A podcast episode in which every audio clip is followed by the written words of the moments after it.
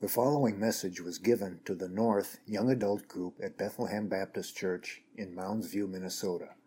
More information can be found online at bethlehem.church slash young adults. Uh, thanks for having me. And I'll just begin with a little. Oh, let me mention something. You're going to hear that beep every once in a while. Don't worry, nothing's going to explode. I guess they're doing some kind of repair work on the air conditioning and that particular uh, thermostat, so you'll hear a beep every once in a while. So, uh, so let me just begin by introducing myself. Uh, so, for those of you who don't know, my name is Brian Lichty, and I serve here as the pastor for Care and Counseling. I've been here for the past three years, and I'm married to my lovely wife Casey. Uh, we've been married just shy of 22 years and we have three boys. Uh, so our oldest, Jonathan, is 18. He just graduated Mounds View High School. He's going to University of St. Thomas in the fall. So any Tommies here or graduates of St. Thomas? No? All right. I know there's a few at Bethlehem. Apparently not here tonight. That's all right. Uh, and then I have a 16 uh, year old who will be a junior at Mounds View High School next year, and then a 12 year old who will be a seventh grader at Chippewa middle school. So, life with boys, um, it's a lot of fun. We get to watch a lot of Marvel movies and play Ultimate Frisbee, and it's, it's, it's great, actually. So, uh, a few things you may not know about me. So, I grew up in the 80s, which, in my opinion, is the best decade ever.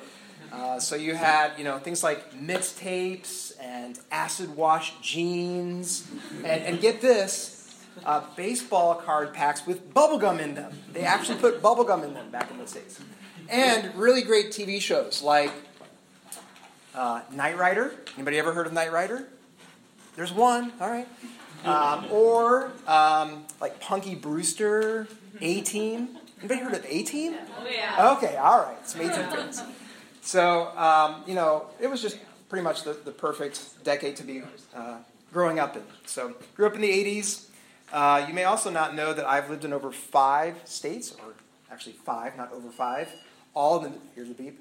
Yep, it's going to annoy me. Um, so all Midwest states. So grew up in Indiana, went to college in Michigan, seminary in Kentucky, first pastorate in Ohio, second pastorate back in Indiana, and then have been here the last three years. So hopefully this is the last stop. We like it here. Um, love the church, love the people, and love the area.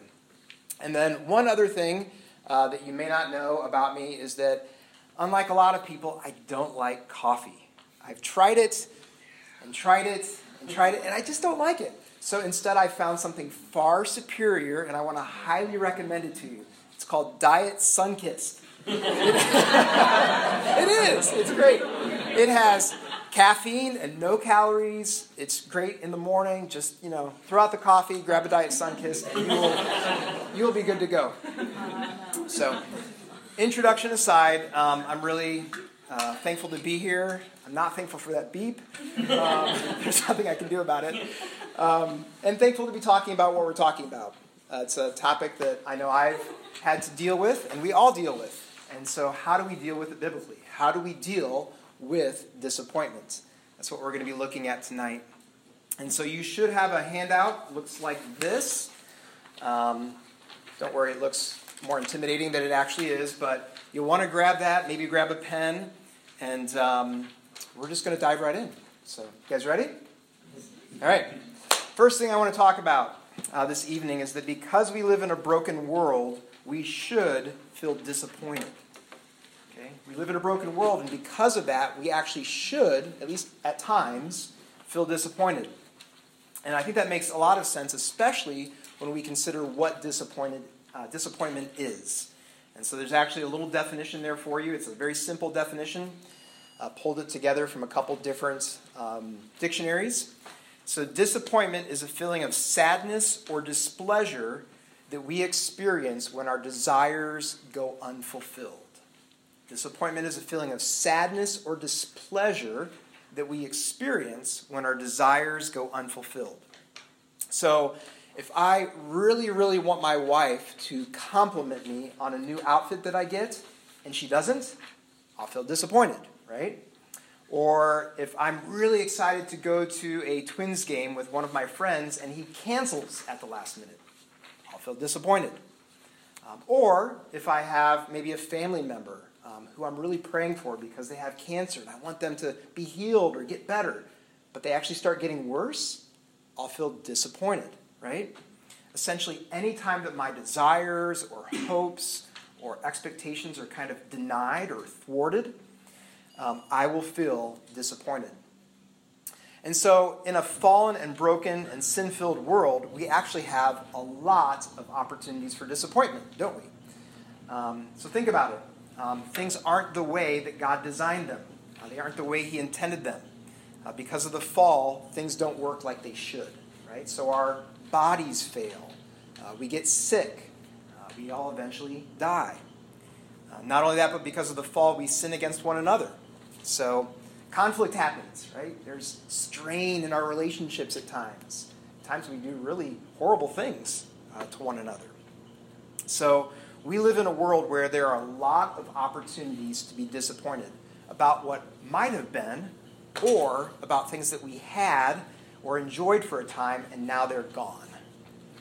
Uh, again, wherever there's brokenness, there's opportunity for disappointment.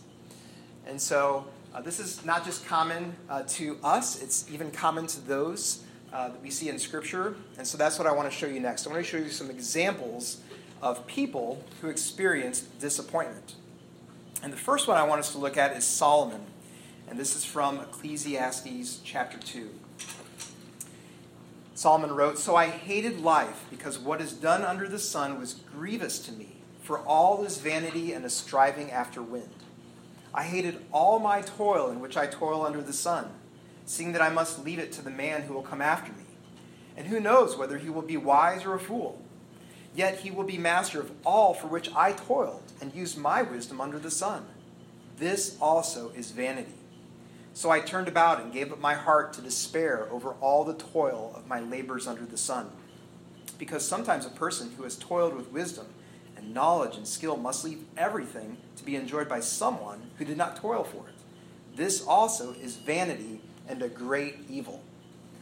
What has a man from all the toil and striving of heart with which he toils beneath the sun? For all his days are full of sorrow, and his work is a vexation. So, according to this passage, uh, Solomon spent years, right, toiling, laboring under the sun, doing all this work um, in a sense, kind of building a legacy. And now, as he's kind of sitting back and reflecting on all this, he's thinking, it's just all a waste. You know, here I did all this work, and who knows what's going to happen with the next person who takes it up. Um, it's all kind of vanity and striving after the wind. So he feels like all the good he did, all the accomplishments he made, um, are kind of vaporating, uh, vaporizing right before him. So rather than his work uh, you could say being a means of fulfillment and satisfaction, um, it's actually been a great source of disappointment. So, this is one place where we see someone in the Bible. And, and Solomon was, you know, next to Jesus, the wisest person on the earth, right? And he was clearly disappointed. Um, but he's not the only one. Uh, consider also the Apostle Paul. Um, writing from prison and anticipating actually that he might be dying soon, um, he wrote these words to Timothy in 2 Timothy 4. He said, Do your best to come to me soon, for Demas, in love with this present world, has deserted me and gone to Thessalonica. Crescens has gone to Galatia, Titus to Dalmatia. Luke alone is with me. Get Mark and bring him with you, for he is very useful to me for ministry. Tychicus I have sent to Ephesus. When you come, bring the cloak that I left with Carpus at Troas also the books, and above all, the parchments. Alexander the coppersmith did me great harm. The Lord will repay him according to his deeds. Beware of him yourself, for he strongly opposed our message. At my first defense, no one came to stand by me, but all deserted me. May it not be charged against him or against them. So look back at verse 9. You know, uh, Paul asked Timothy to visit him in prison. And I think the reason he does this is because he's feeling lonely. Uh, those who were his friends and his kind of co laborers in the gospel were no longer there.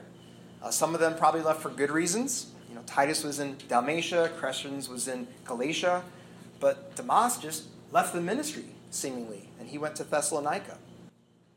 And so, really, Luke was the only one who kind of remained at Paul's side. And I think that was a source of disappointment for him. Um, he talks about even language of being deserted, right, in this passage. So there was a sense of him feeling alone, even deserted. He also faced some pretty serious opposition. Uh, verse 14 talks about how Alexander caused Paul great harm. We don't know much about their relationship, we don't know what happened, um, but whatever it was, um, Paul wasn't too happy about it. He said, Beware of him yourself, for he strongly opposed our message. And then, if that wasn't enough, feeling lonely, having opposition, he also talks about being unsupported during his first defense. And in all likelihood, this was some kind of kind of initial hearing or uh, kind of uh, portion of the trial that he was going to have um, before the, the authorities. And uh, apparently, he was alone for this. No one came to his side. So there were probably accusations and allegations against him, but there were no witnesses to support him. There was no one um, to speak up for him or to even assist him. So, as you can imagine, I think each of those things were sources of disappointment for Paul. Uh, feeling lonely, uh, the opposition, and then on top of that, just the lack of support. So, Solomon experienced disappointment, Paul experienced disappointments, and there's a host of other people in Scripture who experienced disappointment. But one of them who actually may surprise you is Jesus. Uh, believe it or not, Jesus himself experienced disappointment. Uh, for instance, uh, we're not going to read it, but notice in that passage in John 11 how Jesus wept when he came to Lazarus' grave. Well, why did he do that? Right? He knew that he was going to raise Lazarus from the dead. I think he did that uh, because he was, he was disappointed that his friend Lazarus had to die, that his, his friend had to suffer and go through that experience of pain and uh, kind of face the, the brokenness and the decay of this world. Uh, so that's, that's one example. Uh, another example, I think, happens in Luke 13. And here, Jesus isn't just disappointed with kind of the realities of being in a broken world, he's actually disappointed with people, right? Notice what he says there. He says, How often would I have gathered your children together as a hen gathers her brood under her wings, and you were not willing? So Jesus is disappointed uh, that they weren't following him, um, that they had rejected him. That's not what he wanted. Um, that's not what he had hoped for or desired. Uh, he wanted them to enjoy his love and his protection. So we went through those pretty quickly, but hopefully you can see those are just a few examples of kind of this reality of disappointment. Solomon experienced it, Paul experienced it, Jesus experienced it. Just like us, they had desires and hopes that were unfulfilled in the midst of this broken world. And so here's what I think this means for us it's okay to be disappointed. It's, it's actually okay. In fact, it's, it's normal.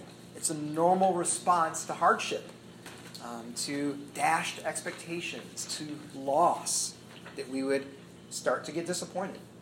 Um, in fact, I'll even go one step further. It's not just okay and normal, it's actually right um, in many circumstances and situations to be disappointed. It's actually the right response. It's actually what we should do. Um, after all, if Jesus, the only person who never sinned, got disappointed at times, then so should we at times. So I would just say whether you're experiencing pain or loss or affliction, it's okay to be disappointed about that and to express that and to take those disappointments to the Lord. And I would encourage you to do that. Um, so when you experience loss, take time to grieve that loss or if you're going through a really hard time, take time to lament to the Lord. Um, and just in general, uh, take time to, to bring your heart, your disappointments, um, your dashed expectations to Him. Um, and again, we, we know we have a Savior who gets it, right? We have a Savior who Himself was disappointed. And so, again, because we live in a broken world, we too should feel disappointed. So that's the first thing I want to talk about. The second thing I want to talk about is uh, how our disappointment can become a problem. Our disappointment becomes a problem when we allow our good desires to become ruling desires. So, um, to start with, let's just acknowledge that disappointment can become a problem. And let me give you some examples of this. And I'll actually use the same um, illustrations I mentioned earlier. So, if the disappointment of my wife not complimenting me on that new outfit leads me to lash out at her or call her a horrible wife, that's a problem, right? That disappointment's gone too far. Um, or if the disappointment from my friend uh, canceling the, the twins invite at the list, uh, last moment, if that leads me to end the relationship or lash out at him, right, or retaliate or do something like that, uh, that, disappointment is a problem. Or if the disappointment from my family members' declining health uh, leads me to shake my fist at God or accuse him of injustice, that disappointment has become a problem. So, disappointment can be a good thing, is often a good thing, is often a good and right and appropriate and normal response, but it can go awry. Our disappointment can lead to problems. And, and I would say, namely, our disappointment becomes a problem when it leads to sinful actions or speech or attitudes. Now, to put it another way, our disappointment becomes a problem when we get overly disappointed. When we just kind of go down that path and stay on that path, and it just grows and grows and grows. Um, and I've provided a, a, little graphic here that I think will be helpful to you. Um, and, and, notice at the beginning, there's kind of four stages here. And this graphic is, uh, just so you know this, it's kind of talking about uh, spiritually rooted depressions. Um, but I think it serves our purpose as well, just in talking about uh, disappointment and over disappointment. So notice stage one, it says disappointment, and the description is what we would expect confusion, sadness, grief, unfulfilled expectations. Um, and again, I would say at that point, our disappointment is normal, it's healthy, it's often a godly response to what's happening. But if we're not careful, that disappointment can kind of morph into over disappointment. And that can take various forms. It can look like discontentment, it can look like despair, or it can look like destructiveness.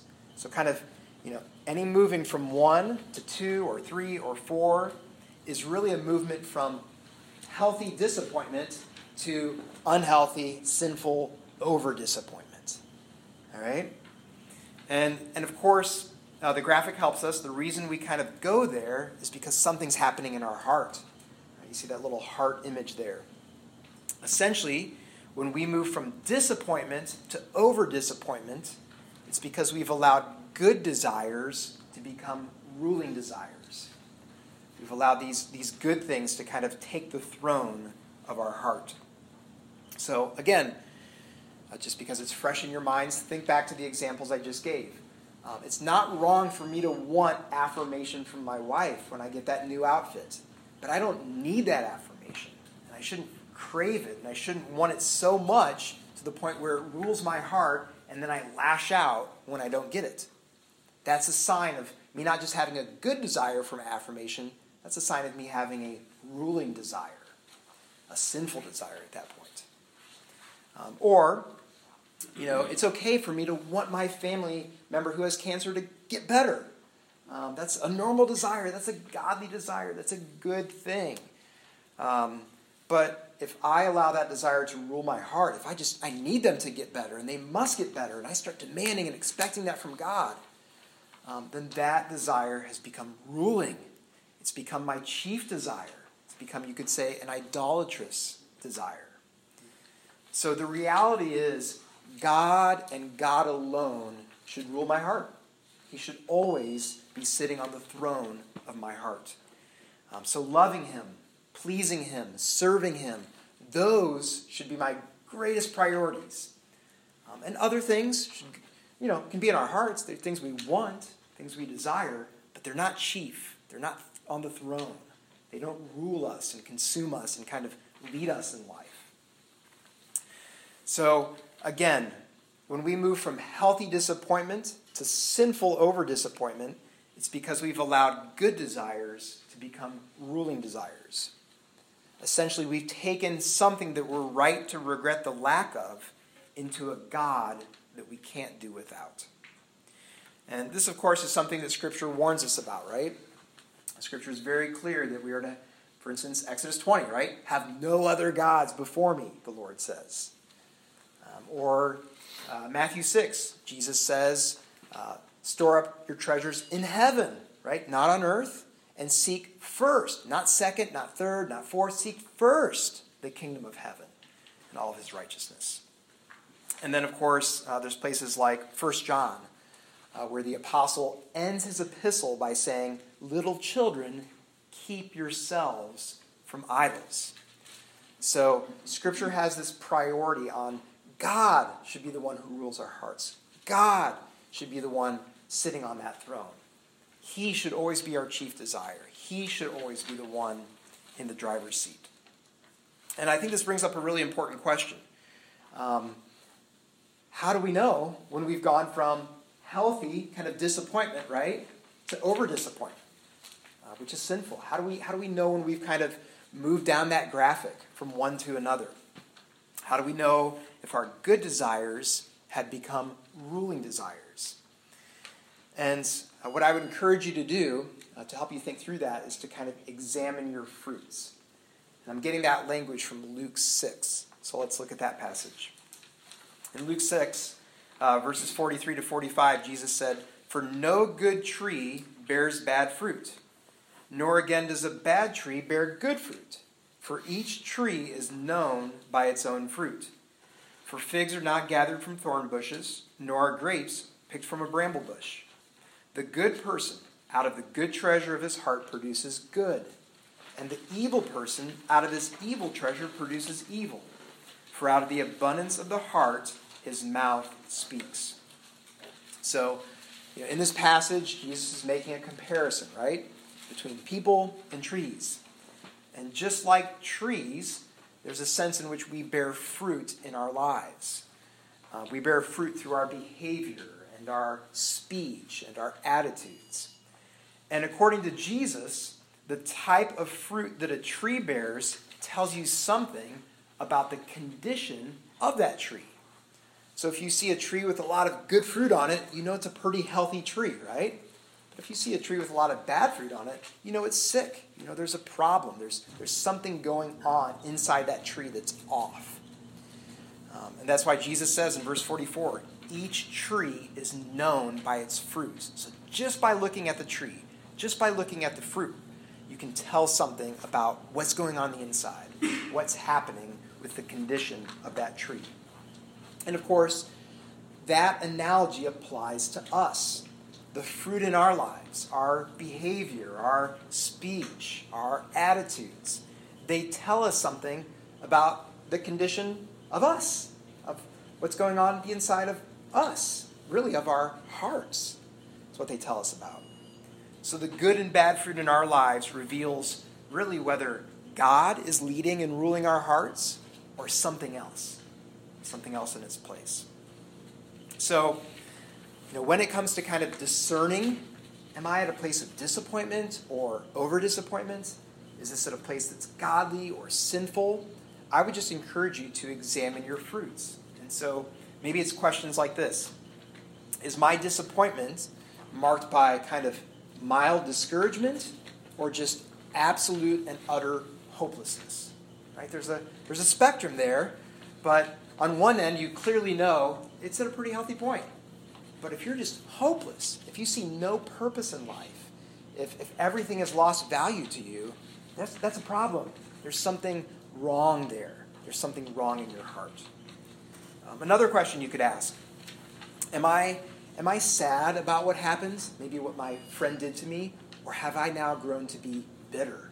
Right? We know bitterness is a sin. You're holding a grudge, an offense against someone. So maybe they did something horrible. Maybe they were mean. Maybe they, um, it could be anything, right? Yeah, grieve that. Be sad about that. Uh, maybe even um, righteous anger to a degree, right? But to, to keep holding that long term, to get to a place of bitterness, um, you know something's wrong um, on the inside just by looking at that fruit and seeing that. Another question you could ask Um, you know, what about my prayers? What do those look like? Are, are they filled with pleas for help and godly laments? Or am I now kind of shaking my fist at God? You know, am I now kind of accusing him of injustice? You know, one's appropriate and godly and healthy, one's sinful, one's problematic.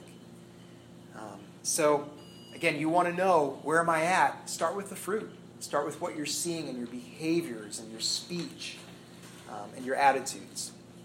So, if you want to discern your disappointment, if you want to see if your good desires have become ruling desires, examine your fruit. And then finally, this evening, one more thing we're going to talk about. Let's talk about how we can fight against over disappointment. So, we've looked at disappointment being a good thing, something we should um, allow ourselves to experience and we should express in godly ways. But at times it can shift, right? At times we can kind of move down that graphic and we're at a place of over disappointment. And there's bad fruit. What do we do then? How do we fight against that? Um, well, I would suggest that we can fight against over disappointment through repentance, worship, and faith. And so let's look at each of those in turn. First, we can fight against over disappointment through repentance.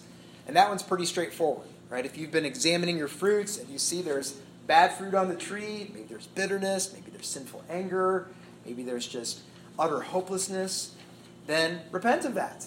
Um, in other words, grieve that sin and confess that sin and commit to the Lord that you plan to change. Um, those are things you would want to communicate to Him. That's part of repentance. And, and when you do that, I would encourage you to not only kind of repent of the, the bad fruit, but also what's at the root, what's going on in your heart. Okay? So going back to my example from earlier, again, um, if I'm repenting from what happened with my wife and how I lashed out at her, it, it's, it's good and it's right to say, Lord, forgive me for lashing out against my wife. But why not take it a step further? Why not say, Lord, forgive me for lashing out against my wife and for, for thinking I needed her affirmation, for being driven more by trying to please her than trying to please you. Um, Lord, help me not just to lash out, but help me also with that fear of man. I want to fear you more than I do my wife. I don't need her approval. I don't need her affirmation. Help me to keep this at the level of desire, not demand. So you see the difference? Um, so when you repent, uh, look at your fruit, look at the root, and bring it all before the Lord. Confess it all. Ask for His forgiveness for all of it. And I want to encourage you that when you repent, uh, don't hesitate to receive God's grace. Um, I work with a lot of people who struggle with that. They're kind of good at the repentance part. I'm sorry, Lord, I shouldn't have done this, I want to change. But they struggle to kind of believe that, that God would forgive them or that God would actually give them grace and help them to change. The reality is, He's eager to do those things. Um, God is eager to grant forgiving grace uh, that will pardon your sins and bring cleansing to your soul. Uh, we know that from places like 1 John 1, right? If you confess your sins, He is faithful and just to forgive your sins and to cleanse you from all unrighteousness. Um, in other words, think about it this way Jesus died for those times you get overly disappointed. Okay? He, he died for those times that you move from uh, disappointment to discontentment, or disappointment to despair, or disappointment to destructiveness. He paid for those things. Um, so receive his forgiving grace. Um, he died for every instance of discontentment, despair, and destructiveness in your life. Not only that, God is eager to grant you what I would call enabling grace. So, yes, forgiving grace, pardon for your sins, but also enabling grace. Grace to um, help you do what you're supposed to do and be who you're supposed to be. Um, he has grace for that. That's why Hebrews 4:16 talks about God giving grace in our time of need. Uh, that's why 2 Corinthians 12 talks about God giving grace um, that's sufficient in times of weakness. In other words, he does give grace to forgive, but He also gives grace for you to change and to be more conformed into the image of Christ. So when you repent, uh, yes, bring it all before the Lord, but be quick to receive His grace. He's, he's eager to lavish his grace on you. He loves you. Um, he, he already paid the penalty. He already broke the power over that sin. So he has grace he wants to pour out on you. And when you repent, make sure to grab hold of that grace. It's really important. So, first, fight against over disappointment through repentance. Second, we can fight against over disappointment through worship. And when I say worship here, I'm talking about kind of how we honor and glorify God in our hearts. So, lots of ways we can do that. Um, we, we worship God, for instance, by loving Him. Okay, that language is language of worship. So, we, we set God first in our hearts. We're devoted to Him above any other. We also worship God by fearing Him, right? Having a sense of awe and reverence in light of who He is and His greatness and His goodness. And of course, we also worship God by delighting in Him. And we talk about that a lot here at Bethlehem, which is a good thing. In other words, God isn't just our, our refuge or our salvation, He's also our, our joy. He's our treasure, right? Um, at His right hand are pleasures forevermore. So worship Him by loving Him, by fearing Him, by delighting in Him. And you may still be wondering, though, okay, but how does that actually help? How does worshiping Him help actually kind of fend off over disappointment? Well, think about it. Over disappointment, in some ways, is ultimately a problem of worship, right? We've allowed those, those good desires to become ruling desires. So we've started to kind of worship those things. So, really, our over disappointment happens um, because of, of those ruling desires, um, because of those idols in our heart. We've kind of worshiped our way, you could say, into over disappointment. And so you want to get out of that, just go in verse. You worshiped your way into over disappointment, now worship your way out. Um, and that means filling your hearts with a desire for God, uh, letting Him be your greatest hope and treasure and joy. Um, and here's a, here's a great quote on this. This is by Ken Sande. He says, Our hearts are idol factories. They're always finding new things to love, have, and worship. Just trying harder isn't the answer. As Thomas Chalmers said, it requires the expulsive power of a new affection. The idea here is that we drive out a little love with a big love. That is, a growing love for God will force out the idols in our hearts. As God fills our hearts with a love for Himself, we will no longer need to look to our idols for happiness or security. So, in other words, you want to, really, this is with any sin, you want to fight against sin, including sins involved in over disappointment. Don't just, you know, stop it, try harder, right? Don't just do behavior management. Go to the heart. You worship your way in, worship your way out. I'm going to set my heart on the Lord more. I'm going to meditate on His goodness. I'm going to sing praise to Him. I'm going to count my blessings. Lots of ways you can do it. Um, so, again, fight against over disappointment by repentance. Also, fight against over disappointment by worship. So, grow in your love for the Lord, your fear of Him, and your delight of Him. And then, third and finally, we can fight against over disappointment through faith. In other words, you want to fight against over disappointment, you need to have your mind renewed according to His truth, right? That's what it talks about in Romans 12. Or what it talks about in 2 Corinthians 5 we are called to walk by faith and not by sight. So we need to cling to and trust um, in the truths of who God is and what He's promised to us in Christ. And amazingly, the Apostle Paul actually modeled this really, really well. And he actually did that in the passage that we looked at earlier. You see, earlier we looked at several verses, but I didn't show you the, the rest of the passage. We looked at the verses where he expressed his disappointment, right? He was feeling alone. He felt unsupported. He talked about being deserted. But let's look at the passage again, and this time look at how he responds, especially beginning in verse 17. So I'll, I'll read the whole thing, but look especially at 17. Paul wrote, Do your best to come to me soon, for Demas, in love with the present world, has deserted me and gone to Thessalonica. Crescens has gone to Galatia Titus to Dalmatia. Luke alone is with me. Get Mark and bring him with you, for he is very useful for me in ministry. Tychicus I have sent to Ephesus. When you come, bring the cloak that I left for Carpus at Troas, also the books, and above all the parchments. Alexander the coppersmith did me great harm. The Lord will repay him according to his deeds. Beware of him yourself, for he strongly opposed our message. At my first offense, no one came to stand by me, but all deserted me. May it not be charged against them. And then here we go, verse 17.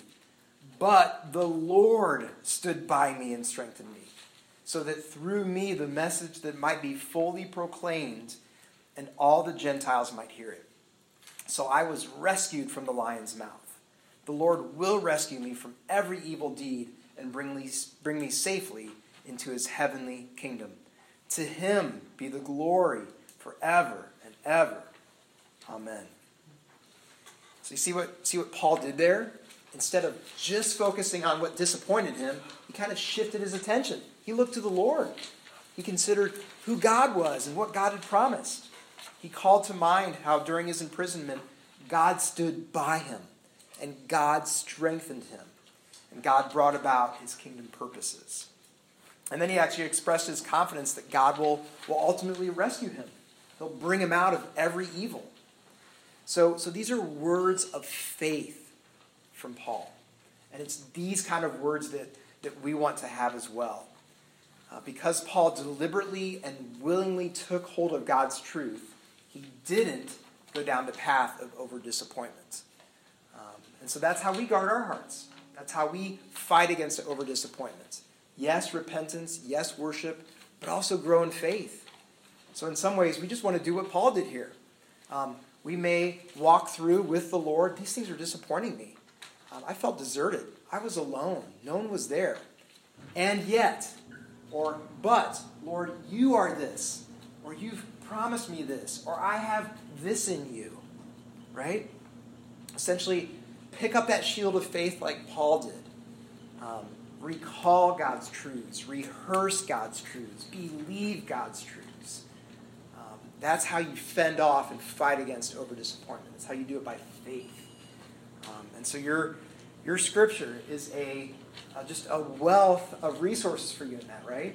Every promise uh, belongs to you in Christ. You're blessed with every spiritual blessing in Him what's of most value can never be taken away from you. Um, he's always with you, right? There's just promise after promise after promise that is so encouraging and that will help us to, to fight against over disappointment and to really even avoid it in the first place. Amen? Amen. So, lots more, guys, I could share on this topic, but um, I had a time limit, so hopefully I hopefully I stayed within it, kind of, sort of. Um, so let me do this to kind of finish my time. Uh, let me share a couple things. so if you are interested in reading some more about disappointment, I would recommend this book. I don't think I put it on your, your handout. It's called Dealing with Disappointment. It's where I, I got the title from. Uh, by John Hindley. It's from Good Book Publishers. And it's really, really good. Um, there's, there's very few books that like I've read so much that like pages kind of you know come out of it. This is one of those. So highly recommend that. Wanted to mention that to you. Um, also, uh, you probably know that one of my prayers for this church is that we would just all grow um, in our ability to speak the truth in love to one another. We all grow to kind of help each other informally uh, during the hard times. Um, and, and minister God's truth. But we do recognize that sometimes uh, troubles get really complex and knots get really wound tight. And it's for those situations we do have a, a lay counseling team here at the church. Some of you may be aware of that, some of you may not be. Um, just a godly group of about 15 individuals um, who meet with people all throughout the week, every week of the year. Um, they're trained, they're equipped, uh, they love the Lord, and we've seen some really, really encouraging uh, just transformation and change uh, happen uh, through that ministry. And so there's an FAQ uh, on your handout there, and you can kind of look at that. But the, um, I, I guess a couple quick highlights. This is for members and regular attenders at the North Campus. It's free, right? It's one of our favorite words. It's free. You like that? Um, and there's lots of areas that we're, we're able to help in. Um, if there's an area where we're not currently equipped um, or gifted or skilled in that area, then we'll let you know. So I would just say if you have a request or if there's something that we can help you out with, uh, fill out the form, we'll get back to you. And if for some reason we can't help you, then we'll make sure to get you connected uh, with someone who can. Also, information on there about um, some uh, Counseling One Another seminars that are coming up in the fall. Uh, we don't have registration open yet, but uh, if you want to save the dates, if either of those topics look uh, interesting to you, wanted you to have that to consider. And then um, I think that's it. I think that's it. So my time is definitely up. So how about I pray for you, and then I think there's like 15, 20 minutes of group time. There are some discussion questions. Uh, you won't be able to get through all of them, but maybe you can at least try to tackle the first couple. And um, yeah, so I'll, I'll pray and then break up into groups here. Father, thank you for this time. thank you for being a God who uh, welcomes um, the disappointed. And Lord, all of us at some point have and will be disappointed because we live in a very broken world and we feel the effects of it constantly. So thank you that you welcome uh, disappointed people to come to you and that you have hope and help to give. And Lord, I pray that you would guard our hearts against over disappointment. Help us to see it for what it is. Help us to see it as bad fruit um, that we want to change with your help and by your grace. Um, and, and, Lord, I, I pray um, that as we continue to think about this, you would, you would help us to be hopeful help us to remember that one day disappointment is going to be done with. Um, this won't even be a topic for discussion. Uh, we look forward to the day when your son returns and everything is set right and there's no more weeping or pain or suffering or loss or grief or disappointment. Uh, but until that day, Lord, help us to look to you and be faithful in how we handle our disappointment. We love you, Father. We pray all these things in Jesus' great name. Amen. Thank you for listening to this message from the Young Adult Ministry at Bethlehem Baptist Church, North Campus in Mounds View, Minnesota. Feel free to make copies of this message to give to others, but do not charge for these copies or alter their content in any way without express written permission from Bethlehem Baptist Church. For more information, we invite you to visit us online at bethlehem.church slash young adults.